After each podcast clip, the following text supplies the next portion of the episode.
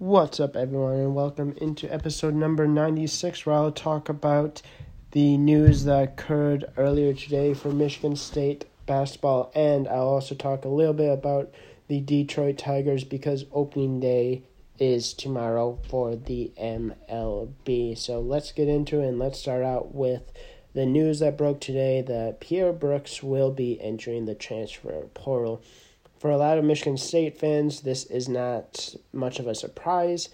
Um, one, because Pierre Brooks really struggled this year, and two, because he wasn't really in the rotation toward the end of the season. He never played any minutes in the NCAA tournament.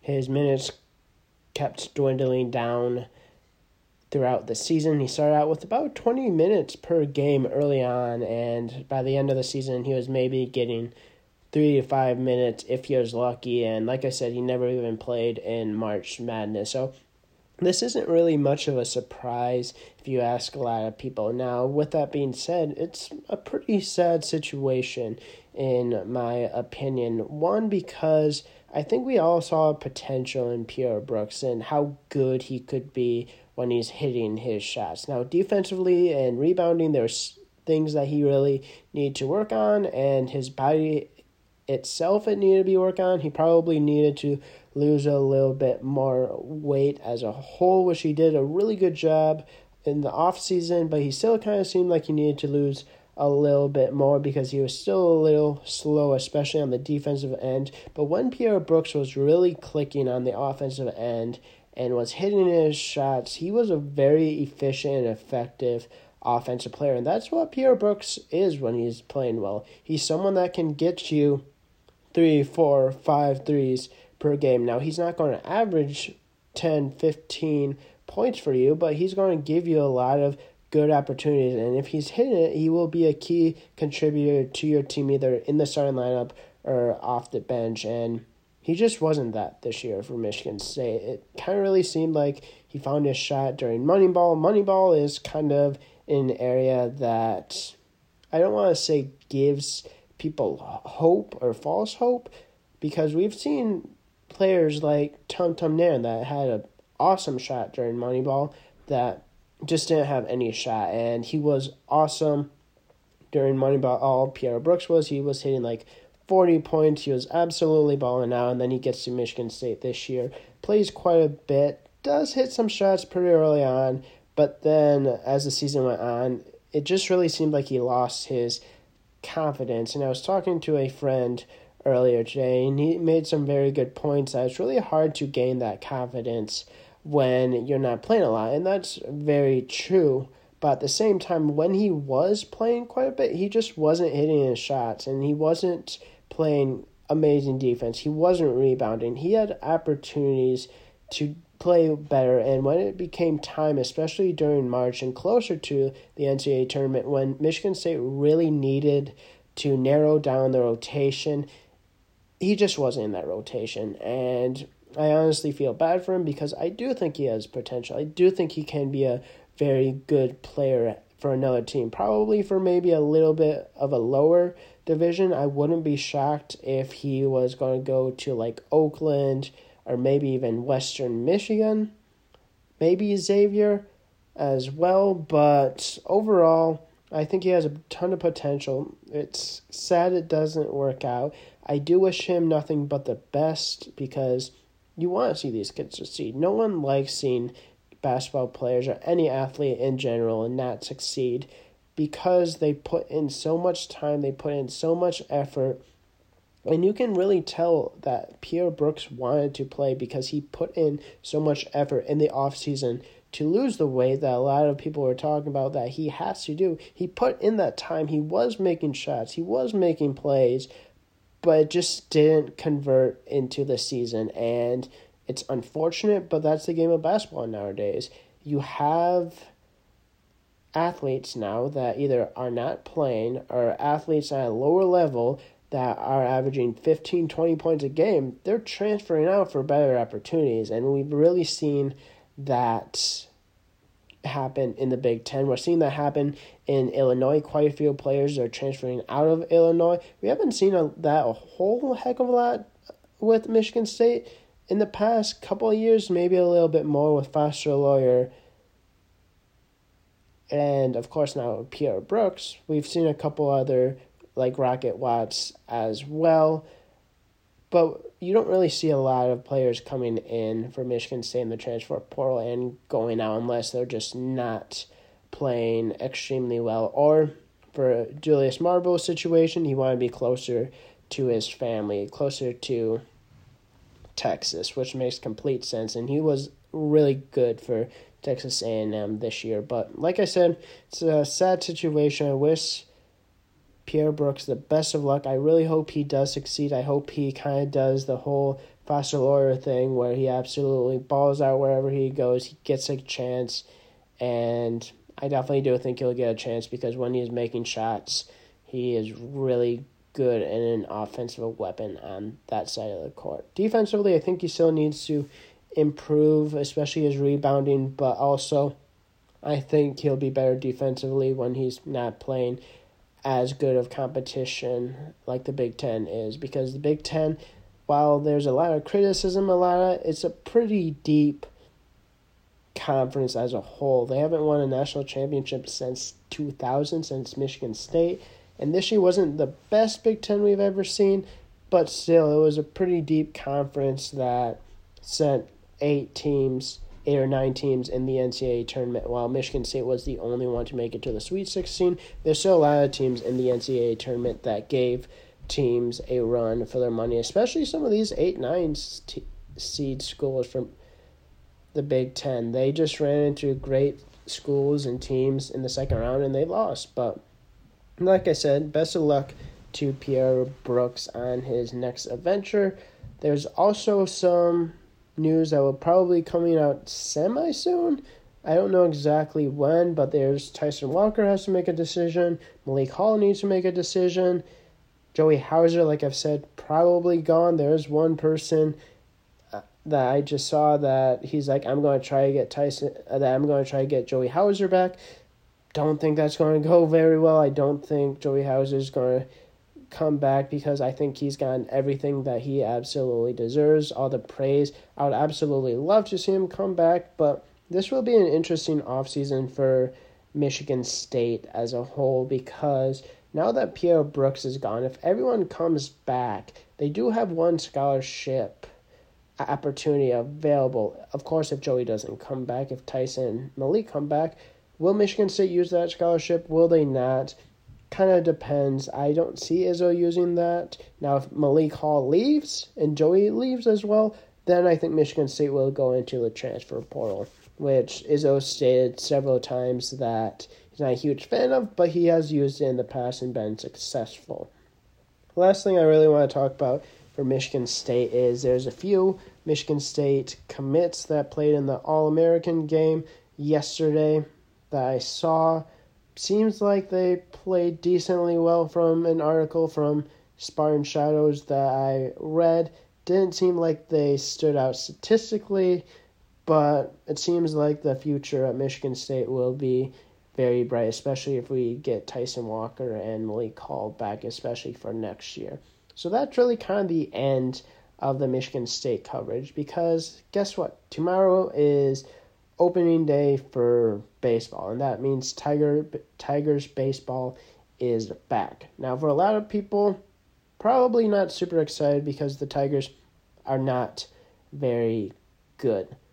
And I don't expect them to be very good this year. I do think they will be better this year than they were last year. And I think there's a few reasons why. Number one, I think Riley Greene and Spencer Torkelson would both be a lot better than they were last year.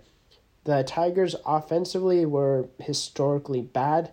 It seemed like every player on the offense had a career worst season. I don't expect that to happen this year. I would be really shocked if that happened. Like Jonathan Schoop was really, really bad. He's a good baseball player. Like he's not amazing, but he's like a good baseball player that will score you a lot of runs. That will have a good batting average, and he had like a two hundred batting average last year. So I don't expect that to happen. I do think Spencer Torkelson will take the next step. I think he's doing a, a very good job at really barreling the ball up this spring training. Now, spring training could be a lot like kind of like Moneyball, kind of could give a lot of false hope because we've seen players during spring training that has had amazing seasons in spring training that have not performed very well during the season and we've seen the exact opposite and a perfect scenario and perfect situation, a perfect person for that is Javy Baez. Javy Baez was absolutely horrible during spring training, but when it come to the baseball World's Classic, he was amazing. He was one of the better players during that whole tournament. Now, which Javy Baez will the Tigers be getting? I'm not exactly sure because Javy Baez is literally a question mark every single day because he'll have some swings where you're like, wow, he's like an all star, and then there'll be other swings where you question, what are you even doing? Like, that was so outside that like I even knew that was going to be ball, a ball, and he still swung at it. With that being said, I think Riley Greene and Spencer Torkelson, since like before I went on that little rant, I do think they're going to improve because one, the offense improved when Riley Greene came up last year. I think he'll even be better this year. I think Spencer Torkelson will be better. I think Javy Baez will be better. I don't expect this offense to be amazing. I don't even expect this offense to be league average. I am not expecting this offense to be historically bad, though. Like, if this is an offense that can get about 20 to 25, that is a dramatic improvement from last year's offense. Now, do I think they'll be around there? Yeah, probably. With that being said, though, do I think their pitching will be as good this year as it was last year, especially the bullpen? No. I think last year was like the one year where the Tigers actually had a really good bullpen that they really wasted because we've seen times in the past where, especially in the late 2000s, early 2010s, we've seen these really great Tigers teams that could never get the bullpen correct. And that's honestly part of the reason why the Tigers probably never won a World Series was because they didn't have a bullpen. They had amazing starters. They had amazing offense, but their bullpen would blow games at the end of the season, which would hurt the Tigers and they'll lose those games. But ironically, when the Tigers have a really bad team, their bullpen is really good. Now, I think their bullpen will struggle this year because they lost quite a bit from last year. They traded Michael Fulmer Chafin is no longer there. Gregory Soto got traded. I did like that Gregory Soto trade. I do think they got two really great players. One of those is Maton. I do think he's going to play quite a bit. I think he's going to be a really solid player for the Tigers, and I think he's part of the reason why this offense will be better as a whole. The other reason why I think this team will be better as a whole, and part of the reason why I don't think the pitching will be as good as it was last year, but not as bad as I was just talking about, be, is because I don't expect as many injuries as they did last year.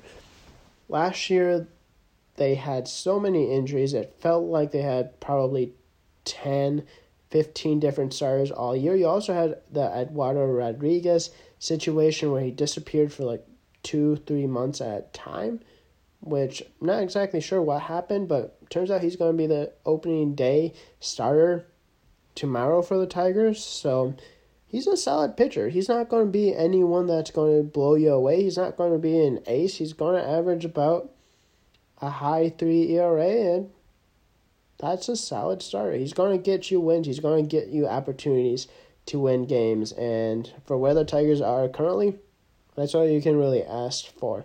The other player I'm really looking forward to see dramatic improvement. And Chris Castellani on Twitter was talking about him, how he'll be a little bit more harsh on this player is Matt Manning. Matt Manning is in his third year in the MLB. We've seen and heard of him being so dominant, of his fastball absolutely overpowering pitchers, 100 plus miles per hour, and he just hasn't been able to do that. He hasn't overpowered hitters. We need to see that fastball happen. And that's exactly what Chris Castellani was saying. And I completely agree. We need to see a better Matt Manning. Spencer Turnbull will also be the number two this year for the Tigers. That will be really exciting. It'll be interesting to see what happens with Tarik Skubal and Casey Mize. Hopefully, they can definitely stay healthy this year because they really need to be in the starting rotation as well. So, do I think the Tigers will be good this year? My short answer is no. My long answer, no, they will not be. But they should be dramatically improved compared to what they were last year. The over under for the Tigers this year is 69 and a half wins. I have honestly no idea whatsoever. So if you're going to take bad advice from me, do not take this because if I had to guess, it's going to be over.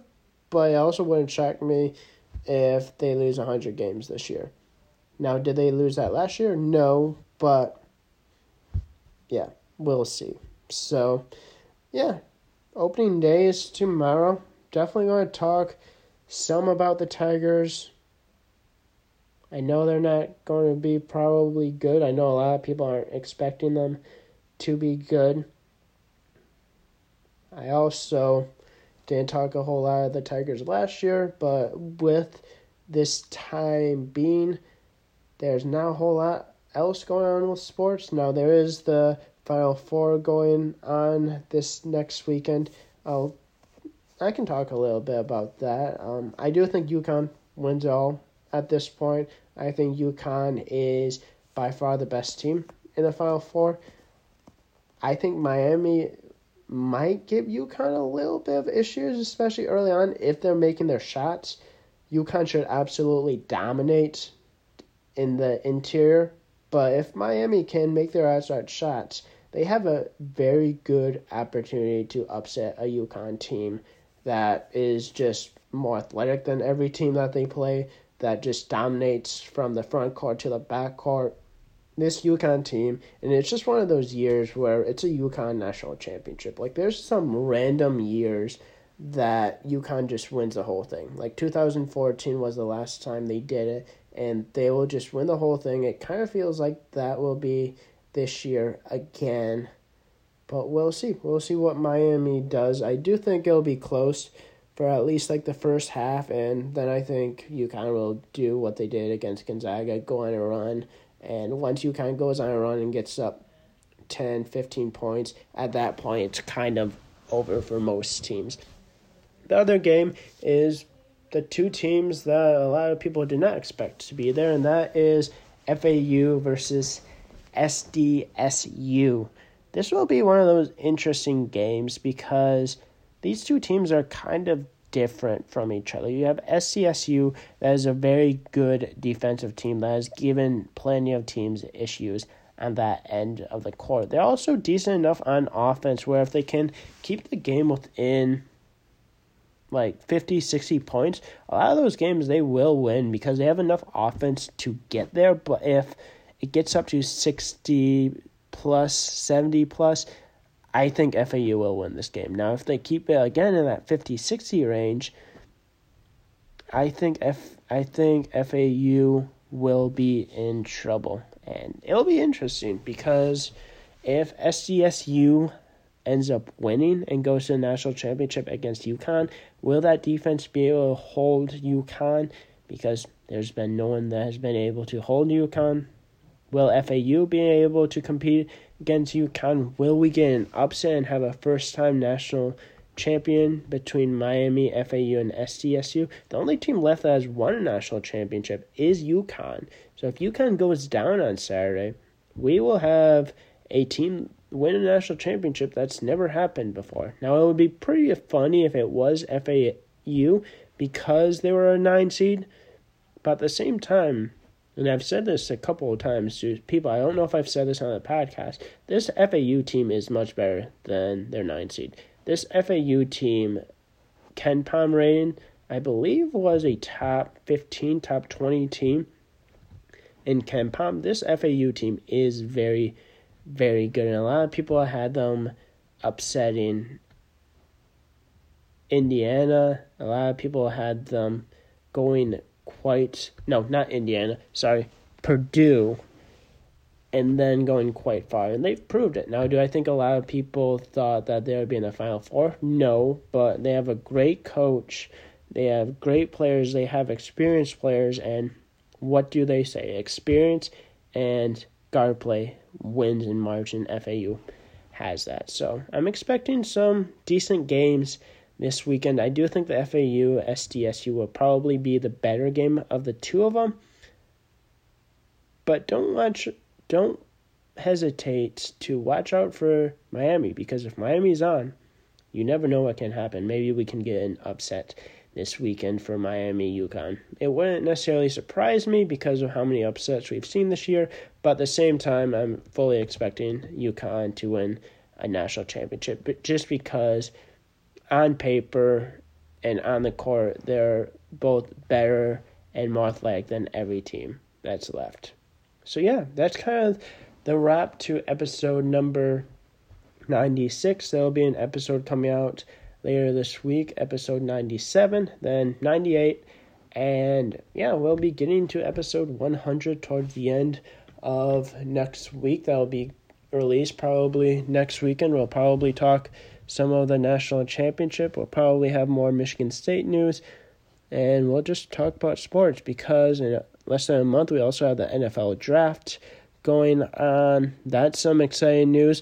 Oh, before I want to end, the Lions did sign Marvin Jones Jr. back, so he's coming back to Detroit. Super happy about that. I do think he's going to do a good job replacing Chark, and I do think he'll contribute. So, exciting things going on with the Lions. So, yeah, thank you again for tuning in to episode number 96. Make sure to leave a rating Make sure to also follow the page on Instagram and Twitter. Please let people know about this podcast. The more people that listen, the more fun it will be, and the more guests I can have on. And yeah, I just appreciate everyone that puts in their time to listen. Anyone that wants to join, please let me know. And look forward to releasing episode number 97 later this week.